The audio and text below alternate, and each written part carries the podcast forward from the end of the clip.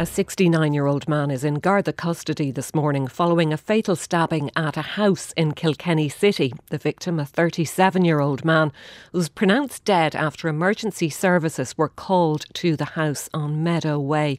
Let's talk now to our Southeast correspondent, Conor Kane, who's been following this.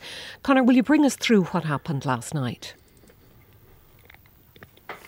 Rachel, this all happened just before six o'clock yesterday evening.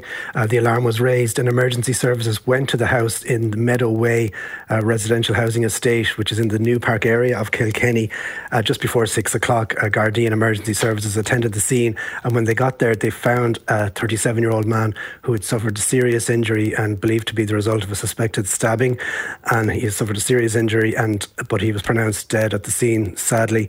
Now, the Gardaí immediately sealed sealed off the house, and uh, as a result, um, a full technical examination will be taking place uh, throughout today.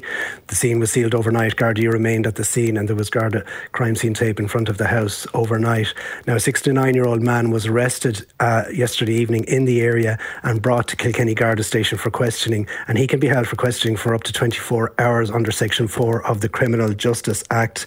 Now, in the meantime, uh, the Office of the State Pathologist has been informed, and they are expected to attend the scene this morning to carry out a preliminary examination, and then the body will be removed to hospital morgue where a full post mortem will be carried out.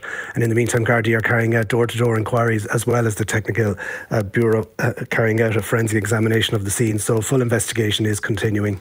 Conor, thank you for that. Conor Kane, our Southeast correspondent. It's nine minutes to nine.